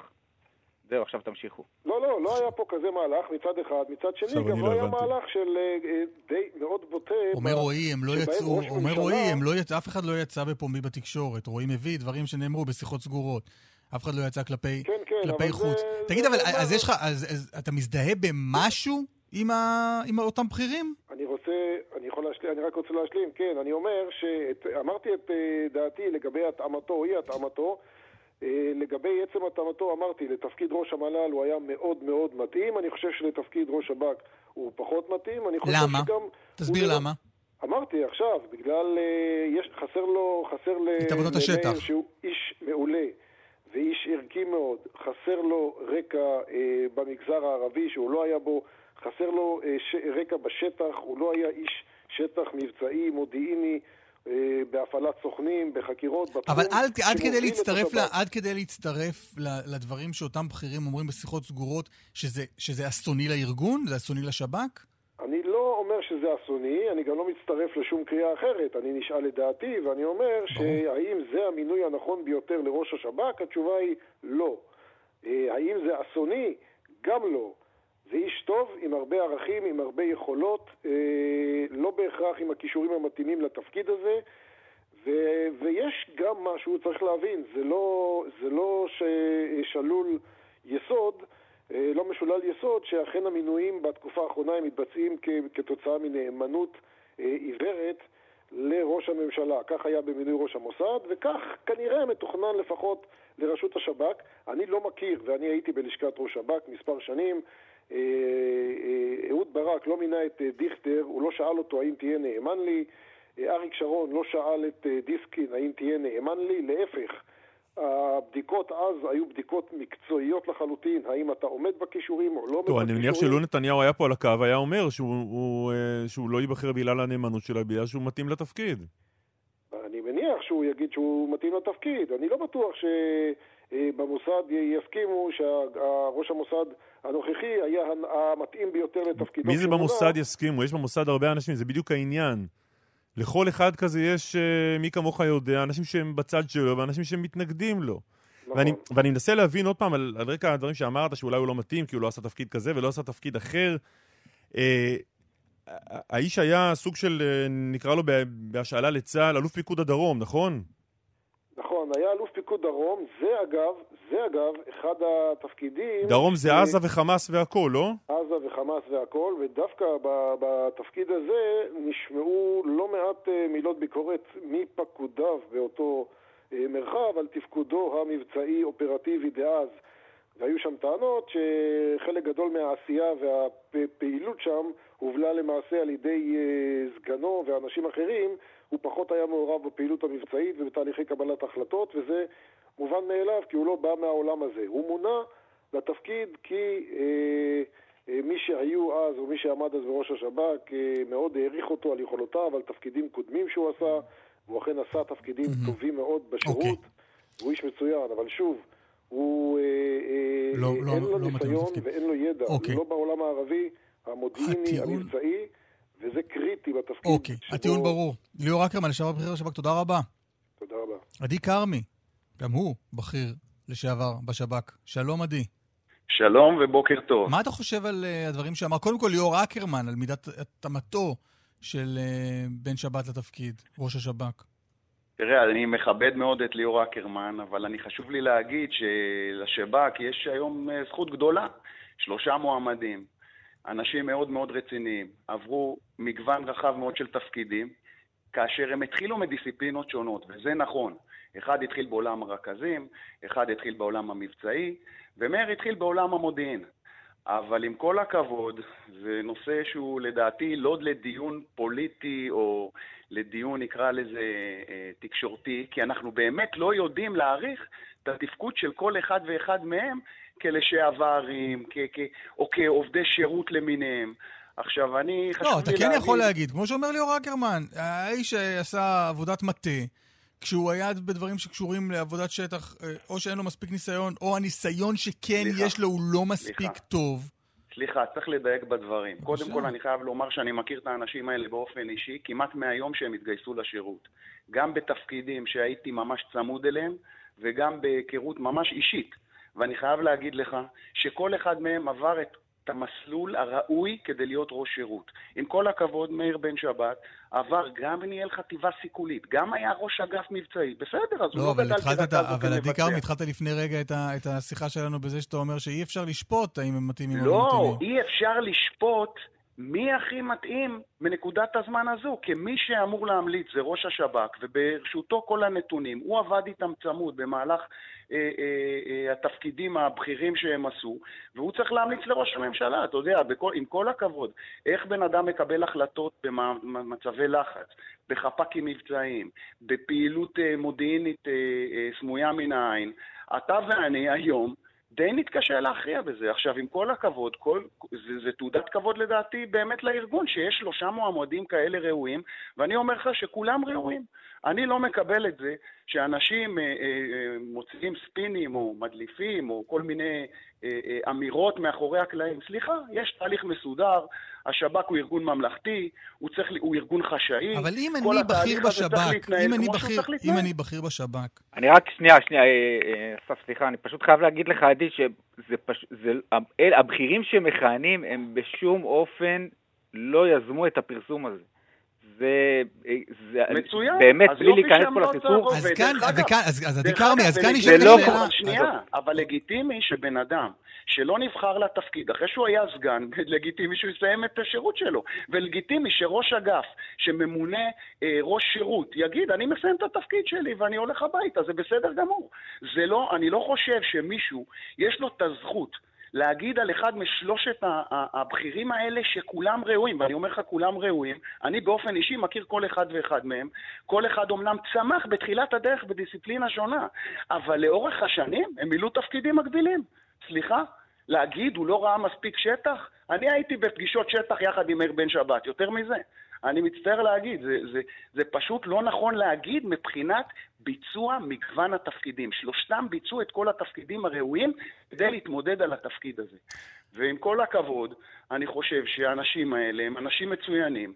לשירות זה תעודת כבוד ששלושה כאלה מתמודדים על תפקיד ראש הארגון, ובסוף אנחנו יודעים שמה שנראה לפני זה לא בדיוק מה שקורה אחרי, וכשראש שירות מתיישב על הכיסא שלו, הוא עצמאי בתחום המבצעי, והוא אוקיי. עושה מה שנכון לשירות. עדי כרמי. בסדר, נסתפק בזה. תודה רבה. תודה לעדי כרמי. לשעבר בכיר. בשב"כ, ותודה תודה לרייש. כתבנו לענייני צבא וביטחון. אוקיי, אה, שניים עכשיו איתנו, עקיבא נוביק, אה, פרשננו כאן, תאגיד השידור הציבורי, שלום עקיבא. אהלן. נדב פרי, לשעבר כתב פוליטי, שלום נדב. וכיום סמנכ"ל רגולציה בדלק קידוחים. בוקר טוב. הופה. מה נשמע? בסדר גמור, צריך לחלטר, אתם יודעים. כן. קולו נסדק כשהוא מה זה, אתה. צרוד? מה, מההתרגשות? צעקת כל הלילה גדעון גדעון? כן, ישבת מול הטלוויזיה והרעת? אה, אכלתי פופקורן כדי לראות מי בעצם אה, הבא בתור. יש תשובה, אגב? לא, אבל- בתור מחבילת הפופקורן יש יש משהו? יש בשורה? אני אגיד לכם כזה דבר. לפני שנה, שנה וחצי, אם היינו מדברים, אה, היה ימין והיה בעל מונופול על הימין. קראו לו בנימין נתניהו. אמרת ימין, אמרת נתניהו. הימין היה, מבחינת נתניהו, חומר ביד היוצר. ואז נקרא הקרע הראשון, ליברמן למעשה נטש את המחנה, נטש את נתניהו, ובעצם אה, אה, נוצר הפער הראשון הזה. אחר כך, במאי, כאשר הוקמה הממשלה ובנט נשאר בחוץ, אז גם הוא בעצם הפך להיות אומנם ימין, אבל לא ימין שהוא נתניהו. ועכשיו מה שקרה אתמול עם גדעון סער, ונוצר מצב שלמעשה המונופול שהיה לנתניהו בימין היה ואיננו עוד. הימין אומנם גדל, זאת אומרת היה היום סקר ב-103, לדעתי הימין שם בפאתי ה-80 מנדטים, כן? לדעתי הוא מעל 120. כן, לא, אבל- הסקר אבל הזה של מוצא- 100 הסקר של 103 נראה, אני אגיד בעדינות טיפה, לא שאני מומחה לסקרים סקר וביצוע, אינסטנט, זה סקר נראה- אינסטנט. נראה סקר קצת מוזר, גדעון סער עם 17 מנדטים, אבל, אבל. תראה, אני אגיד לך משהו. ה- הימין גדל, איך שאתה לא מסתכל על זה, זה מגמה שאנחנו רואים אותה בעצם מאז הבחירות שהיו במרץ. הרי היו בחירות בספטמבר לפני שנה, הימין היה עם 55 מנדטים, הימין ללא ליברמן. היו בחירות במרץ, הימין היה עם 58 מנדטים ללא ליברמן, זה עדיין מיעוט.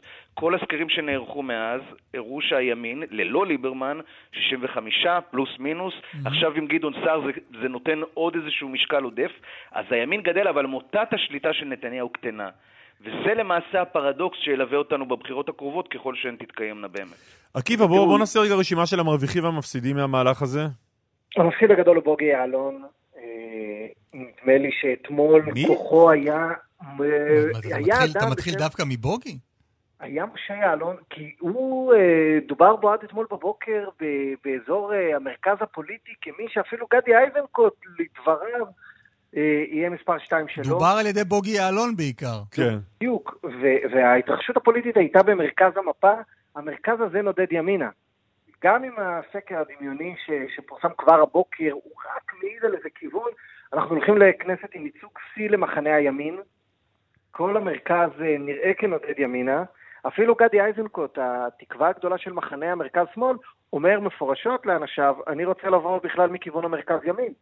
ולכן מדובר בו גם כמשיח שמאל וגם כתקוות ימין. רגע, אבל, אבל עקיבא, אז דיברת על בוגי, בוא נדבר רגע על, השמות היותר, אה, על, על מה זה עושה לנתניהו, מה זה עושה? לגנץ. השמות היותר מה? לא צריך להשלים? הכל, הוא יודע, הוא אוקיי. פרשן פוליטי. אה, אוקיי. אה, אה, על נתניהו, על גנץ ועל נפתלי בנט, מה להם זה עושה? בנט אה, יחזור כנראה ל- לאזורים יותר, שהוא יותר מכיר. סקרים, היה עשרים וכמה היו, אה, היו איזו תופעה, איזה, איזה מאיצה, איזה מצג באמת לשעתה. אה, סער ילך עכשיו כמובן עם, אה, עם יועז הנדל וצביקה האוזר על הימין שמשמאל נתניהו, על הימין הלא ביביסטי. אה, אני חושב שהאירוע הזה לא כל כך רע לנתניהו כמו שאפשר אולי להרגיש אם, אם אה, מקשיבים לפרשנויות במערכות התקשורת. זה לא כל כך רע לנתניהו מסיבה פשוטה. יש מסורת פוליטית של בכירי ליכוד שמתייאשים מנתניהו, עוזבים אותו, מקימים מפלגות, מקימים אה, מיזמים משמאלו, ואז חוזרים לליכוד. אה, גדעון סער ברגע האמת יבחר האם הוא הולך על ניסיון להחליף את נתניהו, או הולך לתוך ממשלתו. אני מדבר על יום אחרי הבחירות. והניסיון מוכיח שכל בכירי הליכוד, לפחות בפעם הראשונה, בבחירות הראשונות שלהם, חזרו לשבת בממשלתו של נתניהו. אבל אף אחד לא אף אחד לא נתן טקסטים כאלה. אני, אני רוצה להעריך, בניגוד לעמדתו המלומדת של אה, ידידי כאן, שגדעון סער לא ילך בדרכו של משה כחלון לדוגמה, כמו שאני שומע את ההשוואה הזאת אה, חזור והשווה במהלך השעות האחרונות. כן, כשמשה כחלון אה, הפריש את עצמו מהליכוד, הוא לא אמר צו השעה זה להחליף את נתניהו. ודאי, א', הוא הפריש את עצמו ב-2013 והבחירות היו בכלל ב-2015. ב', זה איזושהי עובדה שלי שולית, אבל כאשר אה, הוא פרש ואז חזר, נתניהו היה ראש ממשלה ללא חקירה פלילית אחת. היום נתניהו הוא ראש ממשלה עם שלושה כתבי אישום, זה בכל אופן, זה לא אותו דבר, כן? נדב, עד, עד אתמול בבוקר גדעון סער היה ח"כ בליכוד שמחכה לתפקיד שר בליכוד. הוא לא היה מסרב כנראה... אני, אני גם, גם עם זה אני לא מסכים, כי אם אתה מסתכל על היסטוריית הציוצים האחרונה של גדעון סער, אתה רואה שם שזה לא נראה ככה בן אדם שמחכה לתפקיד. כן? אה, הוא, הוא בעצם היה היחיד מבין בכירי הליכוד ש, שחזר ומתח ביקורת בצורה בכלל לא מרומזת, כן? שבוע שעבר גם התראיין בערוץ 13 ודיבר בצורה חריפה. אני, אני, אני חושב שבמובן הזה אה, אה, הוא בהחלט אה, אה, מייצג איזשהו ימין שאומר... אמירה שנפתלי בנט למשל לא אמר אותה בחצי שנה האחרונה. תראו, היה קטע בעיניי מדהים של נפתלי בנט שתפס ברשתות לפני יומיים, ששם איזו אישה אחת אומרת לו, ב- ב- הוא עוצר לאכול או משהו, ואישה כן. אומרת לו, אל תלך עם נתניהו, והוא שואל אותה למה. עכשיו, עכשיו, זה בדיוק תמצית הניסיון של וזה גם בנט. באופן, באופן הכי אגבי בעולם. למה? שאני כזה, למה מה, לא? מה? מאיפה את באת? מה את רוצה ככה- ממני? ככה נראה בן אדם, ש... ש... שזה לגיטימי, כן? זה הרבה פוליטיקאים עושים את זה, אבל ניסיון לפסוח על שני הסעיפים, כן? מצד אחד לקחת, להחנות אצלך במגרש את כל האנשים שאינם מצביעי נתניהו, שהצביעו כחול לבן והצביעו בעבר לכחלון, והם לא רוצים להצביע לליכוד. אז מצד אחד להחנות אותם אצלך במגרש, מצד שני לא לסגור אופציות, להשאיר הכל פתוח ולשמור גם את סמוטריץ' ולקרוץ גם לימין הביביסטי. עכשיו, עכשיו, זה משהו שבנט ניסה לעשות. בהצלחה רבה לפי הסקרים, אבל אי אפשר לעשות את זה לאורך זמן. בסוף מגיעות בחירות, ובסוף אתה צריך לחדד עמדות. תמיד אפשר אחרי הבחירות לחזור בך מהעמדות שחיזדת, ראינו את זה, כן? אבל במובן הזה אני חושב שסער במידת מה הקדים את בנט כשהוא תפס את הפוזיציה של ימין שאומר חד משמעית, אני לא הולך עם נתניהו. זה מה רגע, בואו. בוא לא נשכח. ימניים, אנחנו פשוט כבר הכנסנו אותם לגוש השמאל פשוט מזמן. ימניים שלא הולכים עם נתניהו, יש כבר כמה וכמה וכמה. אחד מהם קוראים לו אביגדור, כמה. אביגדור ליברמן, ואחד מהם קוראים בוגי יעלון, שאומנם שמנו אותו כאיזה שמאל קיצוני, האיש ימין יותר מנתניהו. השאלה כמה סנטימנט כזה יש. תראו, בבחירות אפריל רצה מפלגה שאמרה, אנחנו לא סמוטריצ'ים, אנחנו ימניים, אנחנו לא נתניהו, קראו לה הימין החדש. אה, הם ליהקו כל מיני שמות, אה, אלונה ברקת וכולי, הם לא עברו את אחוז החסימה. מה, מה גורם ל... מה, על, על, על, מה מתבססת המחשבה שגדעון סער יכול להביא מספר דו-ספרתי של מנדטים או הישג גדול אה, על חשבון מי זה יבוא? אם הוא ייקח אותה מהליכוד, סימן שבאמת יש סנטימנט גדול בליכוד שלא שבע רצון מנתניהו. וכמה באמת, עכשיו תעמוד למבחן השאלה כמה שווה נתניהו וכמה שווה הימין. אה, ברור שהגוש של נתניהו, שזה כרגע ליכוד חרדים, זה גוש שלא יספיק לו למשל להשיג חסינות בכנסת הבאה, לא יספיק להעברת חוק צרפתי. ברור שמצבו המשפטי של נתניהו הוא רע מאוד. זה, זה ברור. אני רוצה להוסיף עוד שם אחד לדיון כאן, בני גנץ, כשהוא צפה אתמול בהכרזה של גדעון סער, מה הוא אמר לעצמו? אה, תראה, יש במידת מה אה, אלמנט של הכל או כלום כאן מבחינת אה, בני גנץ. הכלום זה כמובן אם עכשיו הולכים לבחירות ואז שר מזנב ולוקח לו עוד איזה מנדט או שניים או שלושה מהלא הרבה מנדטים שנותרו לו, ואז באמת זה כבר מגיע ממש לאזורים המסוכנים שאף אחד לא רוצה להיות בהם כאשר הוא מתחיל מערכת בחירות. אז זה הכלום. מצד שני, הכל זה אלטרנטיבה שהיא אמנם כרגע לא נראית לגמרי ולידית, אבל צריך לקחת גם אותה בחשבון, שנתניהו ככה לוקח איזה יום, יומיים, שלושה, מבין שבחירות עכשיו בסיטואציה שנוצרה זה סיכון שהוא לא רוצה לקחת, ואומר לבני גנץ, בוא, בוא נבטיח לך את הרוטציה, בין בהעברה מהירה של התקציב. נעביר תקציב היום בבוקר. או לא, אפשר גם להעביר חקיקה שתתקן את חוק יסוד הממשלה ותבטיח את הרוטציה, גם זאת אופציה שנתניהו סירב לעשות עד עכשיו. יכול להיות כן, שהמהלך... שגם אם לא מעבירים תקציב זה לא מפזר את הכנסת, נכון, ואז ואז, ואז. מבטיח את הרוטציה. אני לא נותן לזה הרבה צ'אנס, אבל יש, יש אפשרות שאולי בכל אופן זה יקרה. נדב פרי, עקיבא נוביק, תודה רבה.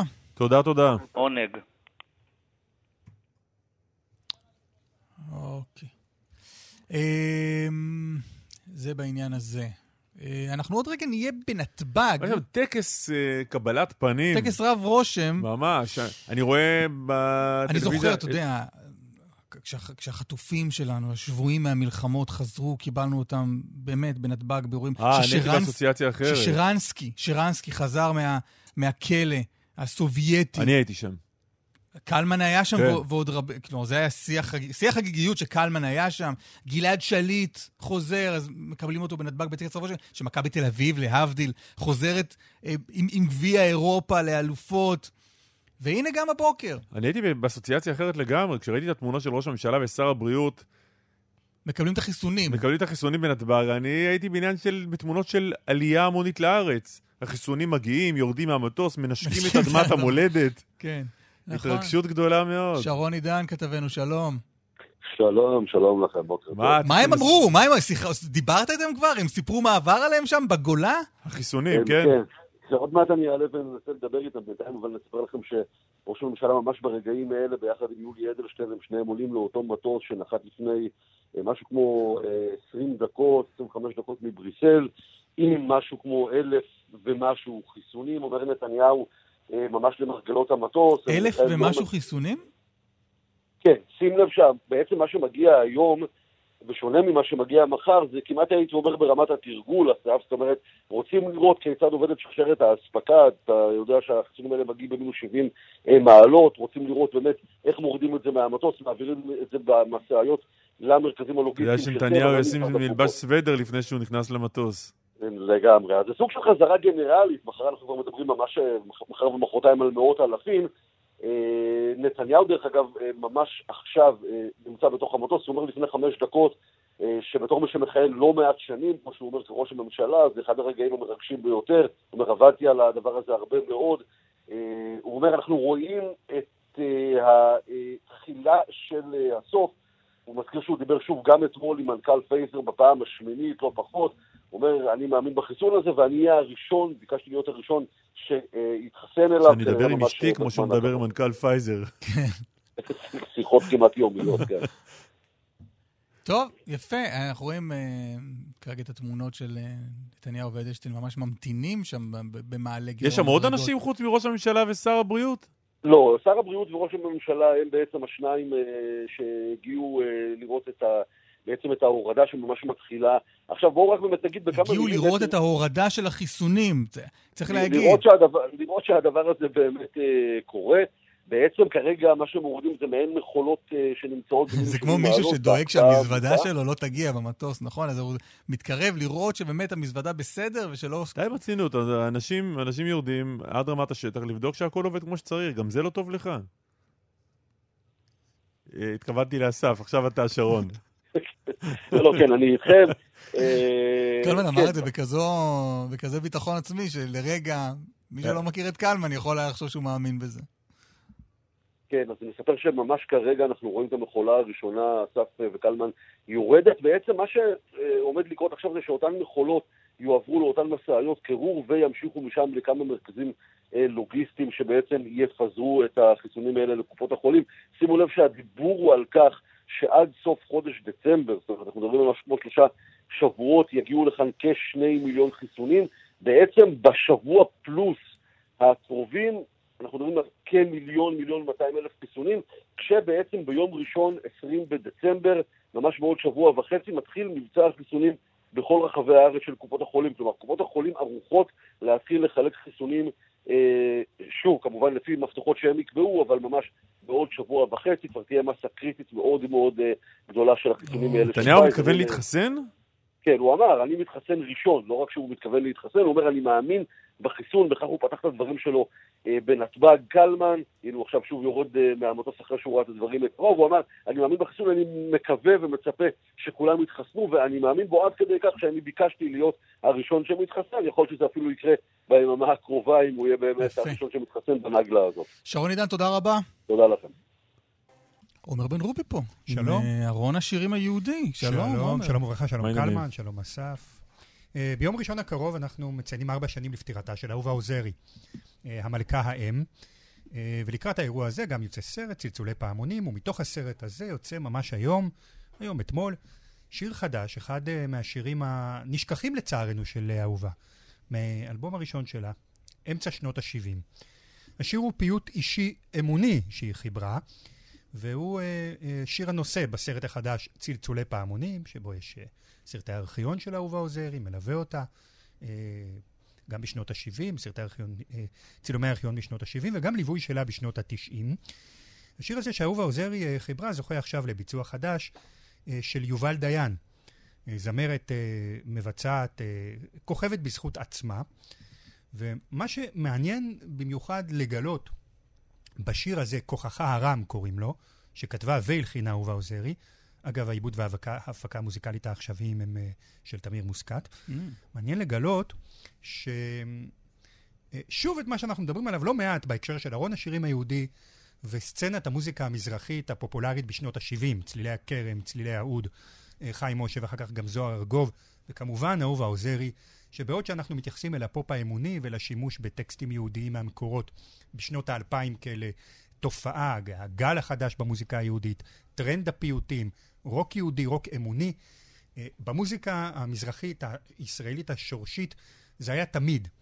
וכך לצד אה, היכן החייל של אהובה עוזרי, ובדרך לצלצולי פעמונים שלה, אז היא גם כותבת אה, פיוט אמוני במילים שלה, היא מחברת פיוט עם מילים פשוטות, ישירות, מאוד נוגעות ללב. כוחך הרם יהיה לי למשען, אנא אלוהי ענה נא. נפש צעירה, נפש עדינה, אלוהי עננה, אשא קולי, אשפוך שיחי, ענה לי תפילתי. בצורה מאוד מאוד טבעית בז'אנר הזה של המקור של המוזיקה המזרחית, התחום הזה של פיוטים ושירים אמוניים הלך תמיד ביחד בתוך המוזיקה הישראלית הפופולרית, וזה ללא ספק הקדים את זמנו בלפחות 30-40 שנה ממה שאנחנו חווים עכשיו אה, במוזיקה הישראלית עם כל הקטע האמוני, יש שיאמרו הדתי, וגם התרבותי היהודי. אז הנה יובל דיין בביצוע חדש ויפה לכוחך הרם במקור, אהובה עוזרי, שאותה גם שומעים לרגע עכשיו ברקע. הנה יובל דיין נכנסת, ביצוע יפה, חדש, לקראת יום השנה הרביעי לפטירתה של אהובה. עומר, תודה רבה. תודה רבה, עומר.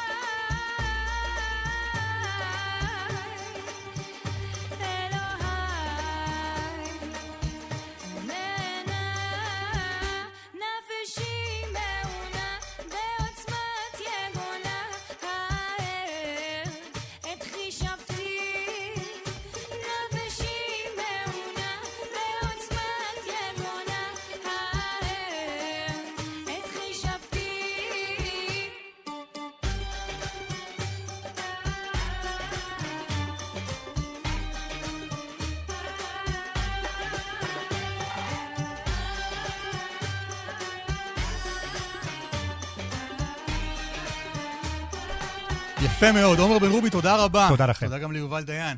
אה, קלמן, שלום. שלום אסף, שלום אני קלמן. רוצה להחזיר אותך לחודש יולי האחרון, אפשר? יולי? כן.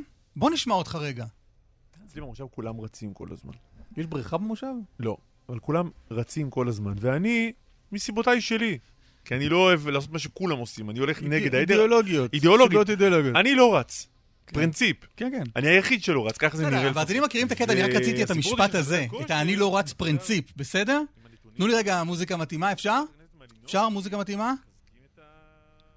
אה, כי קטעתי זה, אז אתם לא זה? זו הייתה, זו הייתה אמת לשעתה. זה היה נכון באותו רגע. שנייה, רגע, עזוב אותך. זה איך אמרת לגרוטו, אז טעית, נכון?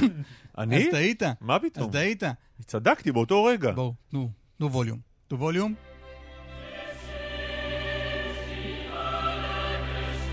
ספר מה קרה לך, וואי. קלמן, מאז אותו רגע שאמרת, אני לא רץ. פרינציפ אני לא רץ. חמש שעות אחרי זה תפס אותי יוגב, משך אותי מהמעט שערות שנותרו. וואי, וואי, וואי.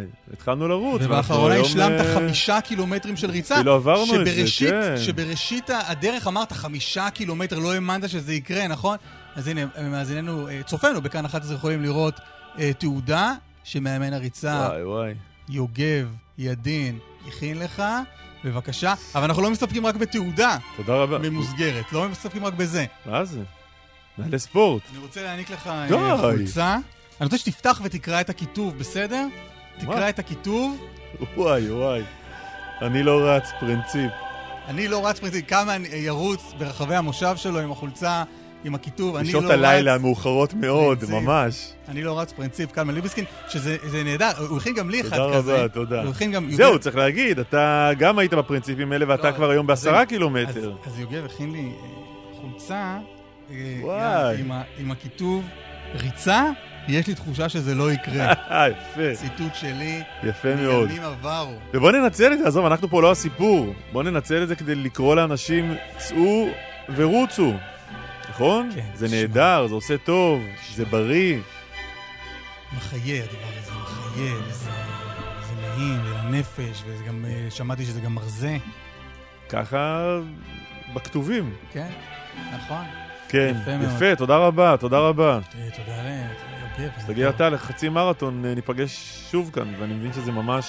עד חצי מרתון אנחנו לא, לא עושים יותר לא- טקסים, לא יותר בסדר? טקסים, עד חצי, אבל. בחצי מרתון תהיה פה חגיגה. תודה רבה לך, תודה רבה ליוגב, תודה רבה לאיתמר דרוקמן, לאלי גאנה, לאמיר שמואלי, לאהוד כהן. בשמחות. קלמן ליבסקין, רוצו, תודה רוצו רבה. בהמוניכם. תודה רבה. אה, ליטו.